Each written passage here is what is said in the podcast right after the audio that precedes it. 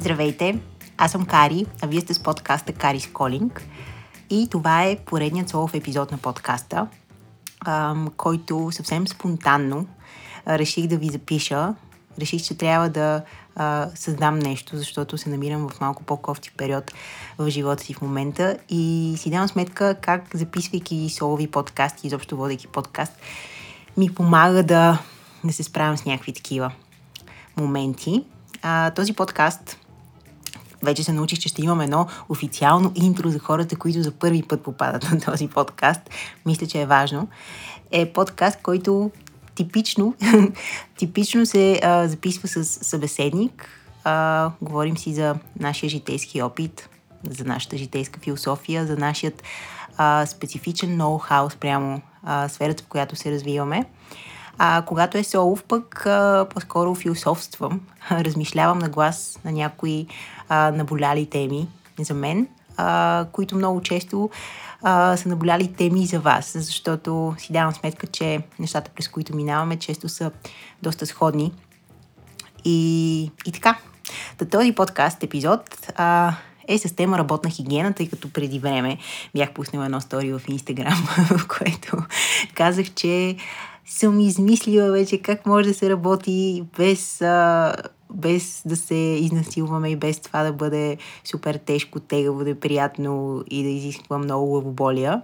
Всъщност това не е съвсем така, както се сещате. Аз съм на 29 вече години и далеч не съм измислила цаката на това как да работиш без да имаш прекалено голям стрес, но има някакви неща, които се умявам да променям в работната си среда, в средата, която самата аз създавам и които с удоволствие бих споделила с вас, защото мисля, че да се погрижим за начина, по който се отнасяме към работата си, е признак на някаква зрялост. И в този ред на мисли от доста време си разсъждавам за това какво значи да си зрял човек, може би защото преди години, ако ме бяхте попитали, когато бях тинейджър, си представях, че на 30 години човек вече е зрял.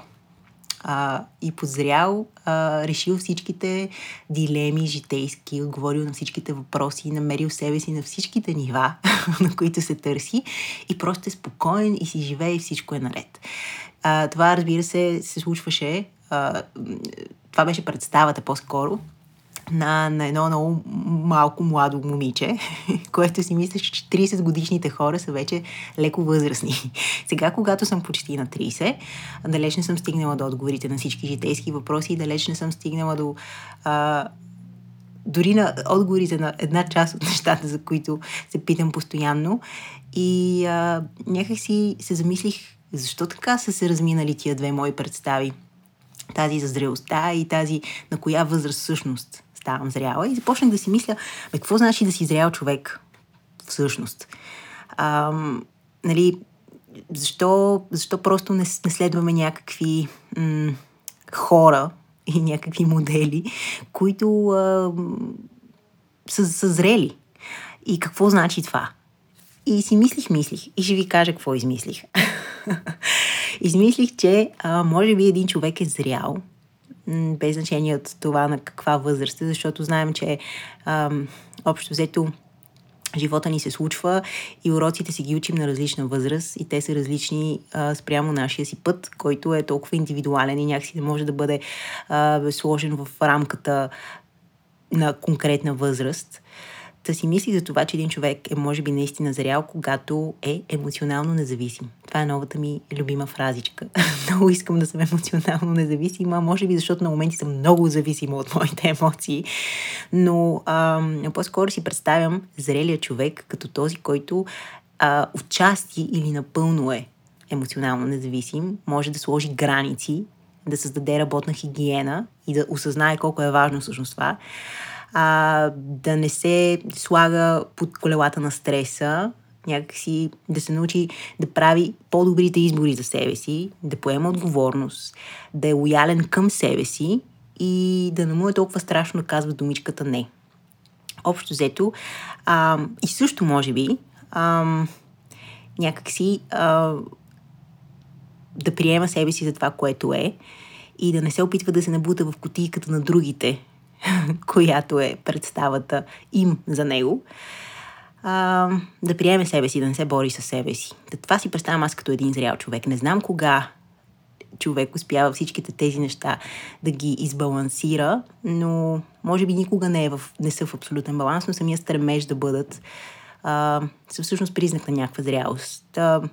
Ето тук директно ви задавам един въпрос, върху който може да си помислите, а именно кой е най-зрелият човек, който познавате и какъв е вашия критерий за зрялост и дали не трябва малко повече да се опитате да взаимствате някои от нещата или може би от решенията, които този човек е вкарал в живота си, за да му бъде по-добре и за да му бъде по-лесно, защото идеята е да улесняваме нещата, а не да ги правим по-сложни. Това ми е едно предизвикателство, един въпрос към вас. Как си определяте зрелостта?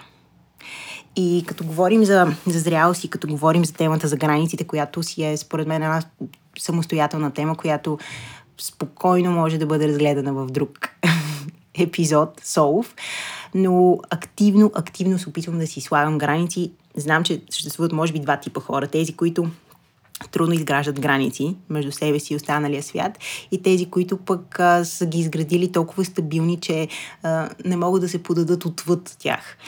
И аз съм от първите, доста ми е трудно да създавам някаква хелти граница и то не е такава, която да ме изолира от другите хора, а по-скоро да ме съхранява за самата мен, за да бъда аз по-добра за другите хора. И мислейки си за това, мислейки си за този казус и как всъщност да го направя така, че да не бъда груба, лоша, защото знаем, че когато човек започне да си поставя граници, той леко се променя и хората вече по различен начин започват да усещат неговото присъствие, но започнах да си мисля за това какво искам да оградя в тези граници и какво всъщност искам да вардя, ако това е правилната дума, или някакси да съхраня. И имам си някаква идея за вътрешен дом, тъй като това съм го казвала много пъти, може би, защото много ми влияе, но света около нас е твърде overwhelming, прекалено много неща могат да се случат и се случват, прекалено много опции имаме и това в един момент много ни разпилява, ако така мога да се изразя. Някакси да запазиш една вътрешна чистота на пространството си, един уют в самия себе си е някакси лукс в днешно време. И мисля, че именно защото е толкова по-трудно и по-рядко срещано, трябва да се стремим към това, защото в този наш вътрешен дом уют можем да си останем насаме, можем да си го почистим, както се казва, от излишни мисли и излишни всякакви такива чувства, които ни кара да се чувстваме зле, можем да си останем там и просто да преработваме емоциите и изобщо информацията, която стига до нас, която е много. И за да бъдем наистина ефективни хора на всякакви нива, говоря в личния си живот, в професионалния си живот, според мен трябва да го имаме това вътрешно пространство и да го обгрижваме. И да го обгрижваме значи да можем да го отделяме от другите и да можем да някакси да си оставаме там и да не допускаме другите просто е така да навлизат в него, без ние да сме ги поканили или без да е нужно. Така си представям аз един вътрешен дом, който трябва да бъде ограден с някакви граници, които да са просто тип уважение към нас самите, а не отделянето ни на нас от всички останали. Просто това е един момент, смисъл едно пространство, в което истински да можем да се съхраним. И като си говорим за граници, и като си говорим за този вътрешен дом, имайки предвид, че всеки един от нас се занимава с нещо, прави нещо, било то работа, било то хоби, изобщо действа нещо, някакси границите на нашата работна среда в днешно време са още по-размити. И според мен е много, много добър признак за това дали можеш да някакси да спазваш добра работна хигиена. Добър признак е дали всъщност съумяваш да се съхраниш и да някакси да изградиш някакви граници вътрешни за теб самия или пък да свалиш някакви граници. Мисля, че това първо така започва процеса и след това си мислиш вече когато си съумял някакси да се справиш с това или по-скоро да го осъзнаеш, да осъзнаеш потребността да има такова вътрешно пространство, започва това да излиза извън теб и започваш да се оглеждаш за всички други неща от твоя свят, които имат нужда от някаква хигиена и почистване. Работната хигиена ми е тема от някакво време, защото Дълго имах доста хаотичен начин на работа, доста необособено работно време, което ми позволяваше някакси да се разливам във всички посоки на работа и да бъда малко... някакси да не бъда структурирана в това, което правя, следователно да не бъда толкова ефективна, следователно да бъда много по-стресирана и изморена и някакси да не мога просто да отбележа в кой момент от деня или от седмицата мога да почивам, действително. И след като приключи лятната отпуска си реших, че от тук на след една страна наистина да си съхраня това, как да кажа, вътрешно пространство и да започна да си мисля как и в работната си среда да променям нещата, така че те да бъдат дефинирани, за да бъдат по-лесни и за мен, и за колегите ми, за всичко това, което правя. И един мой много близък човек някакси много ми повлия с думите си, които със сигурност сте чували този израз, но някак си знаем, че когато конкретен човек ни го каже, може би, зависимо от това как ни влияе този човек, ние всъщност ги чуваме. Та думите, които той ми каза, които ми направиха силно впечатление и са ми останали в главата и ми бяха като стимул да започна да действам в тази посока, бяха следните. В момента той ми разказа всъщност за неговия опит и за способността да слуша себе си и да се поставя на първо място и с такъв, как да кажа, здравословен егоизъм, ако мога така да се изразя. В момента, в който поставиш себе си на първо място, наистина се погрижиш за себе си, как да кажа, обгрижиш нуждите, от които имаш нужди. Тук изобщо не говоря за тези повърхностните, с които много често се бъркаме, а тези, които са по-дълбоките.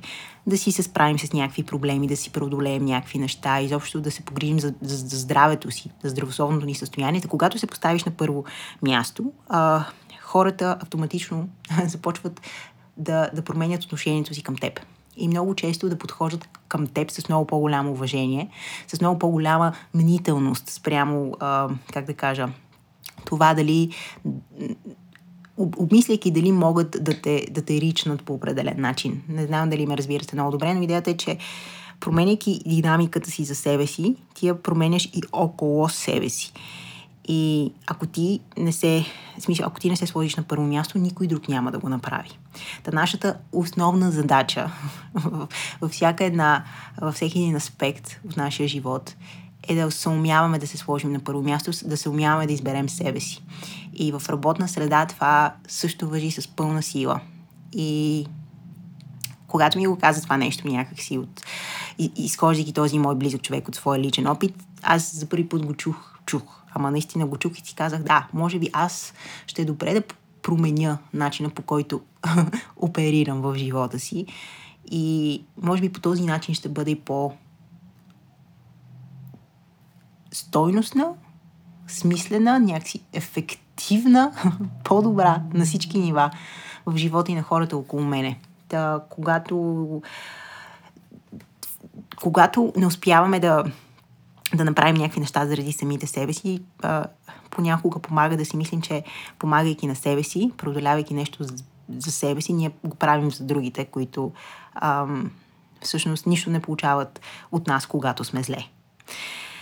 Та с това общо взето приключих това интро към темата.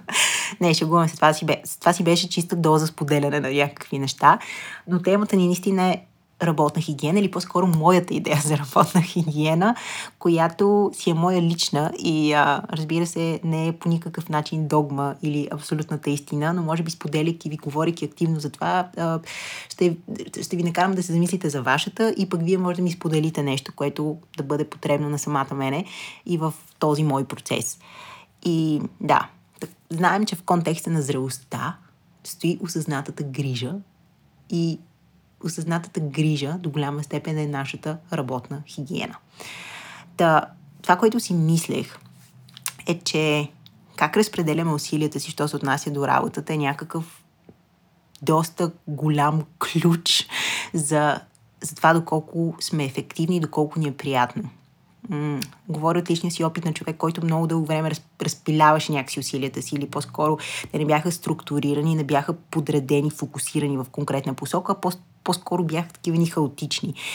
И си дадох сметка, че начина, по който разпределям усилията си, до голяма степен определя как ще изляза аз от работната си среда. Доколко ще бъда стресирана или доколко ще бъда удовлетворена. Изобщо какво ще последва и като резултат в работата ми. И когато някак си разходваме енергията си без тя да бъде, подредена в някакви конкретни задачи и в някаква конкретна последователност, според мен се изморяваме тройно повече и някак си нивата ни на инициативност и изобщо на енергия, що се отнася до това да наистина да създадеме нещо, падат значително. И как аз се умях някакси да се науча да разпределям усилията си. Тук съм си отбелязала няколко неща, които според мен са много, много важни, поне важни са за мен. Всичко това, което ще ви споделя, аз активно го работя, т.е. опитвам се да го променя. Не винаги е на 100%, не успявам да мина през абсолютно всички неща, за които ще ви кажа, и те да са на 100% отбелязани, както се казва, чек. По-скоро е някаква битка да се умея колкото повече мога да някакси да отметна и да започна по-осъзнато да работя. Каквото и да правя. Смисъл, защото тук под работа, тя е малко широко такова понятие, защото с едно момиче тук в Instagram си бях говорила за това как, когато имаш личен проект или когато имаш хобби и когато имаш работа, и хоббито ти в един момент започне да вземе твърде голяма част от времето ти и енергията ти, къде слагаш границите там, след като не ти е работа. Тоест, идеята е, че каквото и да правим, според мен, действайки тая работна хигиена, важи. Без значение дали е работата, която правим за пари, или тази, която правим за удоволствие и пари, или тази, която правим само за удоволствие. Малко се отнесох отново, но това, което на мен ми помогна, е да започна да фиксирам времето, в което работя. И това вече се отнася, може би, за хора, които са по-скоро от типа фрилансинг, защото има такива, които си имат строго фиксирано време работно, което дори като кажат от 9 до 5, тежи чисто психологически, но аз мисля, че това до голяма степен е голям плюс. Защото пък в някакви рамки можеш да сложиш, да фокусираш усилията си и действително да вършиш работа. Когато нямаш определено фиксирано време и всичко зависи от това как ти го разпределиш, леко е трики, както се казва. Според мен е супер, супер важно да си фиксираме време, в което работим. Просто да си кажем, днес или тази седмица имам n брой задачи и ще работя от този час до този час. И ще го правя, ама наистина фокусирано. И мисля, че това е нещо, което не трябва да бъде пристъпвано и там някакси започваме да обособяваме някакви граници на работния процес, които са много важни. Другото, според мен, супер важно нещо е да започнем да поемем отговорност за себе си и за нашата част от работата. И това е насочено към контрол-фриковете като мен, които изземат функциите на всички около тях, било то защото искат да контролират и майкроменеджнат целия процес или просто защото няма доверие. Те нещата са свързани. Но идеята е, че някакси е много важно, дори в името на това нещо да се провали, е много важно някакси да стикнеш към нещата, които са в твоята си част от работата.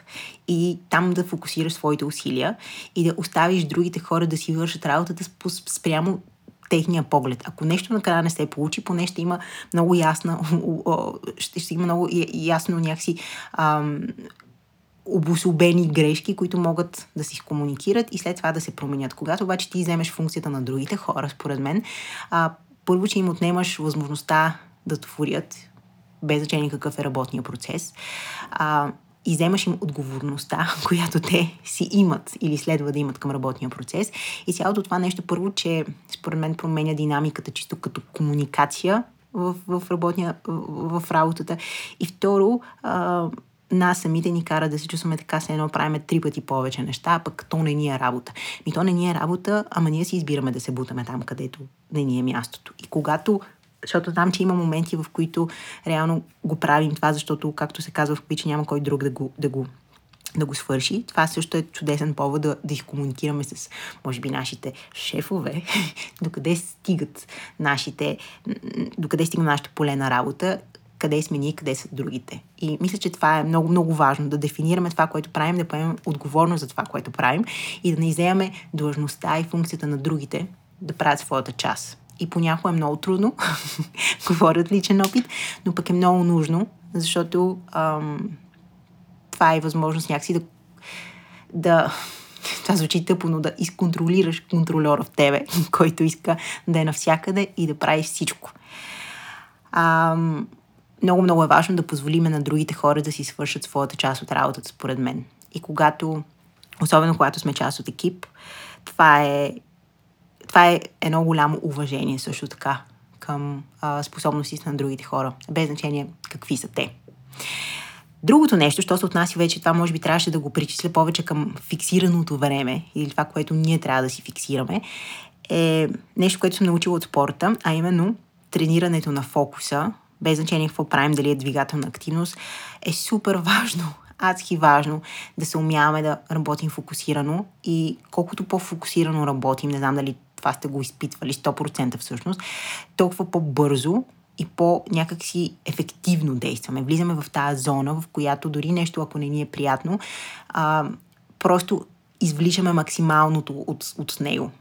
И няма нищо по-добро от това да тренираме фокуса си именно през работата, която извършваме. И тук затова казах, че понякога нещата, които правим, не са ни много интересни и не са много яки, просто трябва да ги свършим, но самото действие, самата възможност да тренираш фокуса си дори през това, което не харесваш, е просто гениална, защото можеш да вземеш толкова повече от това, което правиш. Дори не си даваме сметка, че когато вършим нещо просто машинално, без да сме фокусирани, като сме разпилени, просто защото не ни кефи, не успяваме да вземем всичко това, което това нещо може да ни даде, ама лично на нас в някаква посока. Когато сме фокусирани, когато действително действаме малко така по-събрано, с енергия насочена към това, което правим, дори да ни е приятно, ние взимаме някакво ноу-хау за себе си.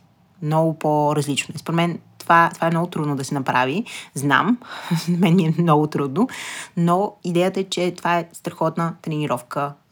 Мисля, че това може да превърне нашата работа в медитация и дори може да звучи леко налудничево, но вярвам го. Разбирате ли, вярвам го. Съумявам напоследък да го правя това. В смисъл да изключвам за всичко останало, да оставям настрани всички неща, които по някакъв начин ме разсейват и да си кажа, в тези 5 часа аз трябва да свърша това и ще го свърша с цялото си внимание, защото тогава ще бъда много по-удовлетворена, ще бъда много по-ефективна и ще бъда някакси много по-малко стресирана. Така де, това е супер упражнение, пробвайте го. Помня, че преди време, когато работих със спортна психоложка на темата за фокуса, защото в спорта е изключително важно да си фокусиран, както и във всяко друго нещо, тогава правих едно много специфично упражнение, а именно визуализация в рамките на 2 минути, която си избирах предмет, който си визуализирах и в тези смисъл слагах си таймер и в рамките на 2 минути аз трябваше изцяло да се фокусирам върху този предмет. И мисля, че работи по същия начин. Идеята е, че тези 2 минути в един момент стават 3 минути или 4 минути или 5 минути. Идеята е, че ти не трябва по никакъв начин да се дистрактуваш от мислите и всичко това, което се случва около теб. В един момент изваждаш това упражнение в някаква непривична среда, в шумна среда и така нататък, сред хора. Идеята е, фокусът ти да остава там. Това е страхотно упражнение, което може да пробвате и работата също е страхотно упражнение, което може да пробвате. Да, това са част от нещата, които съм си отбелязала. Другото според мен, което е супер важно някакси да изчистим за самите себе си, е причината, драйверът за нашата работа. Защо сме там? Защо правим точно това нещо? И знам, че понякога е много трудно, защото аз имах един момент, в който много не знаех защо работя това, което работя, докато се появи, как да кажа, отговора съвсем случайно и някак си ме удари в очите. Та, понякога става така, понякога трябва да сме наясно, тук да кажа, според мен, имаме голяма част от нас хората имаме грешната представа за това, че задължително работим това, което приемаме за наше призвание. Аз дълго време вярвах в това и се чудех защо не се чувствам супер щастлива или може би това, което правя, не ми е съвсем призвание. Истината е според мен, че има много хора, които имат, как да кажа, щастието, късмета, възможността да работят това, което биха правили и като хоби. Най-любимото им нещо.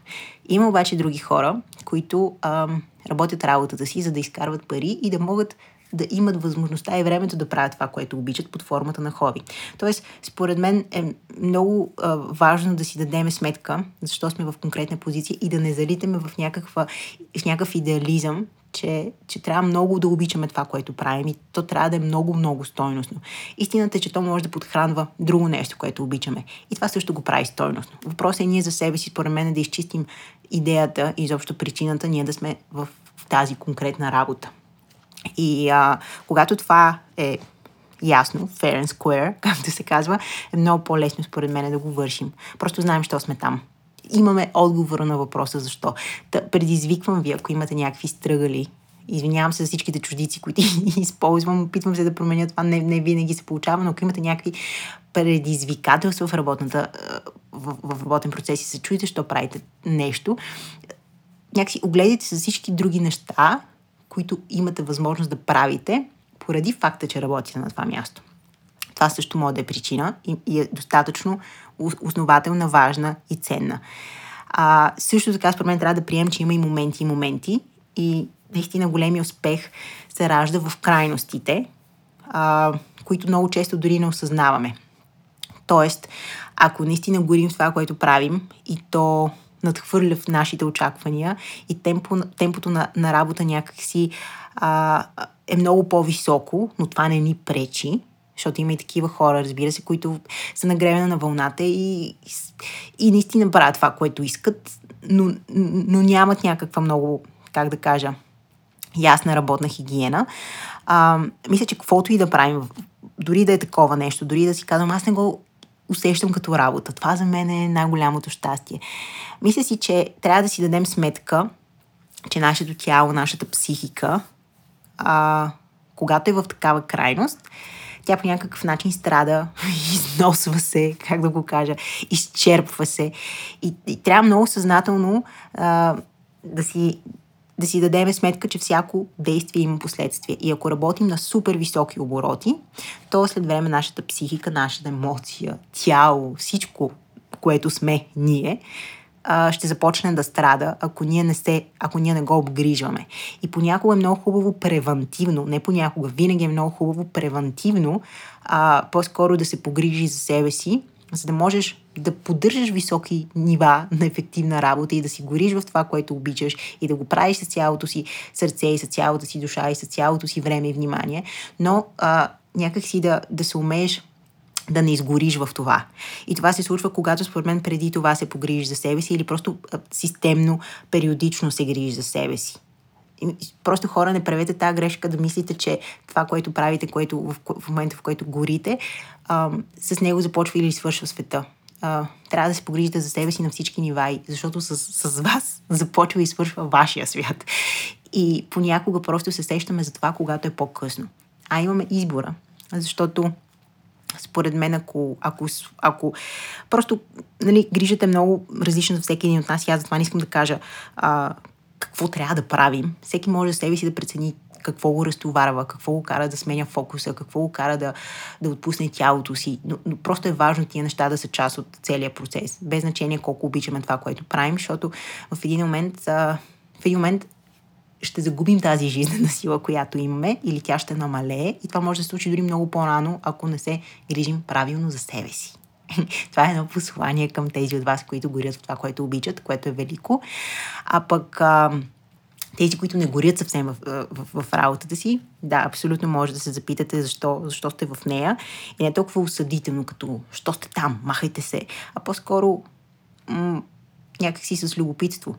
аз съм там, защото мога да правя и това, това и това и това е супер. Или там съм временно, защото ми дава свободата да си да пътувам или възможността и средствата някакси да се покрижа за дома си. Или в смисъл драйверът, това, което е зад самото действие. Мисля, че е много важно да си го намериме. И тук сега на нещо, което прочетох в една статия наскоро и ми направи страхотно впечатление. Искам да го споделя с вас. Концепцията за празното пространство. И то тази концепция не е само за празното пространство физическото, защото то това си е, всеки си преценява в каква естетика да работи, а по-скоро празното пространство в нашия график, в нашата глава, защото някак си според мен е задължително да създадеме време за себе си около работното време. Тоест, това визирам под празно пространство и е много интересно, защото в едно списание мое много любимо прочетох една статия, която в точния момент някак си ме намери и така облече в дума това, което я си представям. А именно, че има една японска традиция, не една, в смисъл японците са много силни в традицията, знаем го това, но те имат така наречената дума, която означава това създаване на празно пространство, физическо или ментално пространство, без планове. Или тази глътка въздух между задачи в ежедневието ни. Също тази празнотата, която всъщност в която е много важно да оставаме всеки ден в някакви моменти. Тази думичка, която символизира всичко това нещо, се казва Ма. Колко простичко. Ма.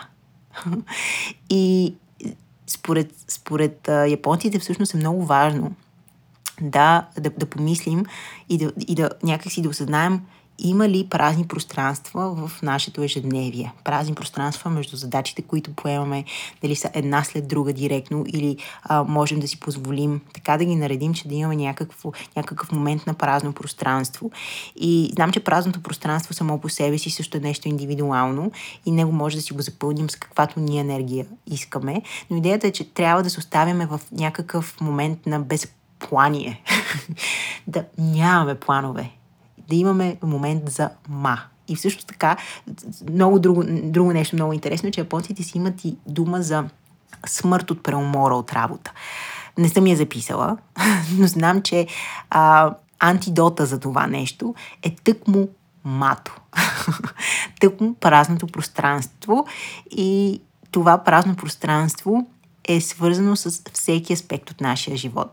Статията е много-много приятна, може би ще вия скриншотна и ще я оставя в бродкаст ченъл на подкаста в Instagram, защото това списание, което чета за жалост го няма тук в България, може да си го онлайн да си го четете, но много ми хареса тази идея и някак си, аз имам също в главата си мисълта, че всеки един, в смисъл не бива да чакаме как да кажа, един ден в края на седмицата или един месец в края на лятото или няколко дена през зимата, за да си почиваме наистина. И че почивката трябва да е много активно да присъства в нашия живот постоянно. И ние трябва да ѝ намериме място. Ние сме тия, които си правиме графиците и от нас и зависи как ще изглежда нашия ден. Честно така си мисля, без значение доколко работим, без значение дали преди или след работа или между задачите ще си създадем такава възможност за празно пространство, но е наша отговорност да го направим. И мисля, че това много често е, как да кажа, не само, че е момент за почивка, но е момент за някакво активно осъзнаване на всичко това, което ни се случва. Мисля, че, защото аз съм склонна да влизам в такива едни работни честоти, на постоянно, нали, едно след друго някакви неща и в моментите след това или дните след това, в които е доста по-спокойно, аз не мога да си намеря място, защото ми липсва тази динамика на постоянно случващото се, което изобщо не ме кефи.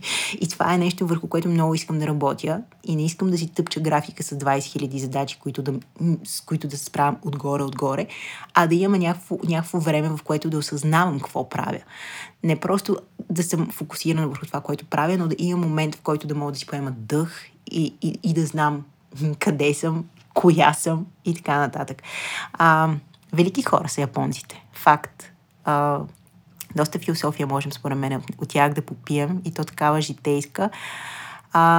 Но напомните си за мато и за empty spaces, както се казва, и за важността от това да си ги създавате, защото празните пространства, безплановото, скуката, знаем, че много често раждат великите идеи и решенията на някои въпроси. Просто трябва да се оставим понякога цялата тази информация, която е под формата на опит, да попие и да ни се разкрие. А това не може да се случи, когато постоянно действаме. Трябва да имаме момент, в който не действаме. И тук идва и последната ми, може би, предпоследната концепция за работна хигиена, която е свързана с така наречения cool-down след работа, защото ако погледнем на работния процес като един тренировъчен процес, винаги имаме загрявка, т.е. върботване в работата, след това имаме същинската част, тази в която фокусирано работим и след това имаме cool-down. Под cool-down или разпускането на български казано, визирам границата, която отделя нашата работна среда и нашия работен живот от нашия личен живот и всичко това, което следва. И тъй като според мен мозъкът ни много трудно превключва в relax mode, ако така мога да се изразя, трябва му някакво време, в което просто той да превключи. Това е като, не знам ако ви се е случвало, доста рядко да почивате и изведнъж отидете на почивка и първите 3 дни не можете да спрете да мислите за работа, защото не можете да се отпуснете. И чак на 4-5 започвате да се отпускате и вече приемате почивката като това активно нещо, което правите и тя е свършила. Та идеята е според мен да си създадем една такава възможност да cool-down-ем, т.е. да разпуснем, т.е. да затвориме работния цикъл и това може буквално да е през движението, според мен. Т.е. можем действително да си направим някаква двигателна практика или някакъв стречинг или нещо, с което просто да разпуснем, да отпуснем и тялото си и някак си да пренасочим мозъка си към почивка. Този cool-down, според мен, може да бъде всичко, което нас ни кара да превключим, но според мен е много важно да го има, за да можем след това наистина активно да си починем. И без значение в колко приключваме работа, точно както не можем веднага да заспим, а ни трябва някаква нещо подводящо към съня, по същия начин според мен ни трябва нещо подводящо към почивката след работа. Това е моята концепция, да е. Не знам вие как ще я чуете и как ще ви се отрази, но по-скоро според мен може да тествате изобщо какво може да направите след работа, което малко било то да просто да ходите до вкъщи или да изпиете нещо или просто да отидете на тренировка буквално, но някакси да имате някакъв преход между това да си починете, за да можете напълно да изключите, защото знам колко е трудно напълно да изключиш, за някои хора дори невъзможно, но пък толкова е важно, защото идеята е да презаредиш за следващия ден и наистина да имаш енергията, която да вкараш в работния процес. И в този ред на мисли, движението само по себе си е толкова важно. Хора, мисля, че това е геймчейнджер, особено когато аз от ролята си на един бивш спортист гледала съм на движението по много различен начин и сега, когато то е в моя живот под формата на разнообразие от всичко останало, просто наблюдавам как то може да промени цялото ми настроение, цялата ми настройка към деня и изобщо енергията, с която влизам в него или с която го продължавам, в зависимост от това какво правя и кога го правя, но според мен има толкова начини, през които можем да преоткрием движението и движението далеч не е просто да бягаме или да ходим в фитнеса, движението е толкова много неща, които за нас могат да са ефективни. Движението може да е просто ходене, движението може да е просто стреч, движението може да е игра. Много е важно да намерим нашето движение и може би затова е хубаво да направя някакъв епизод, защото си мисля за това също, за намерението да изобщо как се обръщаме към себе си, към тялото си, за да го подканим да се движи, нали? Да не е просто аз ще правя това и това, за да отслабна, а по-скоро движението като някаква много важна част от нашия живот, просто за да бъдем по-добри себе си, и дори психологически. И мисля, че е много важно да открием кое е нашето движение и да си го вкараме в ежедневието и в животите, защото то може да промени супер много хора. наистина много променя. И съня не е на последно място, който според мен ще е много по-лесен, ако има някакъв кулдаун след работа. Тоест, ако има нещо, което успява да някакси леко да ни разтовари и да затвори работния процес и някакси да пренасочи мозъка към възможността да си почиваме. Мисля, тогава много по-лесно можем да спим дори и не случайно има такива практики, йога практики, които са evening йога или night йога. По едно време много ги правих в YouTube, пълно с най-различни такива сесии. Може да си пуснете и да пробвате. Мисля, че това е също начин да се подготвим за сън. Доста ефективен начин, доста отпускащ начин и абсолютно безплатен. Ако това е тема също. Но така де, като заключение, отново ще кажа, че едва ли има човек, който да се умява да прави всичките тези неща, които изброих. Това са нещата, за които просто си мисля и които аз за себе си съм открила, че променяйки ме карат да се чувствам по-добре и някак си да ме карат да се чувствам много по-малко стресирана и доста по... да излизам някак си с... не просто със свършена работа, а с някакво лично удовлетворение, че аз самата съм направила нещо и мисля, че това е много важно за всичко това, което правим, без значение какво е. Та, според мен самия стремеж да избалансираме всичките тези неща, които много рядко всичките са в абсолютния баланс, но самия стремеж, това е работата. Едно нещо се пресаква, ти се връщаш към него и почваш да го правиш, докато друго се променя и ти се връщаш там и започваш да работиш върху него. Май това е фокуса на целия живот и трябва да сме доста по-толерантни към себе си, да си простим, че не можем да сме насякъде и че не можем да държим юздите на всичко. Не е нужно. И просто да се стремим, мисля, че е абсолютно достатъчно. Да, благодаря ви, че слушахте този солов епизод. Надявам се да ви е бил по някакъв начин полезен. Надявам се разсъжденията ми по темата, които са тотално непрофесионални, каквото и да значи това, по-скоро личния ми опит, да ви бил от някаква полза. Винаги съм отворена да коментираме. Знаете, може да ми пишете в Instagram, съм най-активна, във Facebook нула активност. Но ако имате някакво ваше си ноу-хау и някакъв ваш си механизъм за справяне или изобщо за налагане на работна хигиена, абсолютно с радост бих го чула. И така, надявам се да се умяваме така периодично да ви пускам по един солов епизод, който е тотално различен от всички останали епизоди в подкаста, но пък така, в него се говорят може би най-лични неща. И така, ако този подкаст генерално ви харесва, винаги може да го споделите с приятел или да го изпратите на някой, който има нужда да го чуе.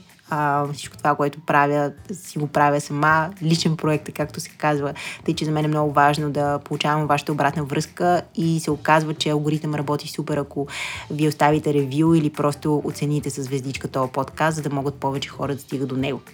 Така, с това казано, благодаря ви отново и до съвсем скоро.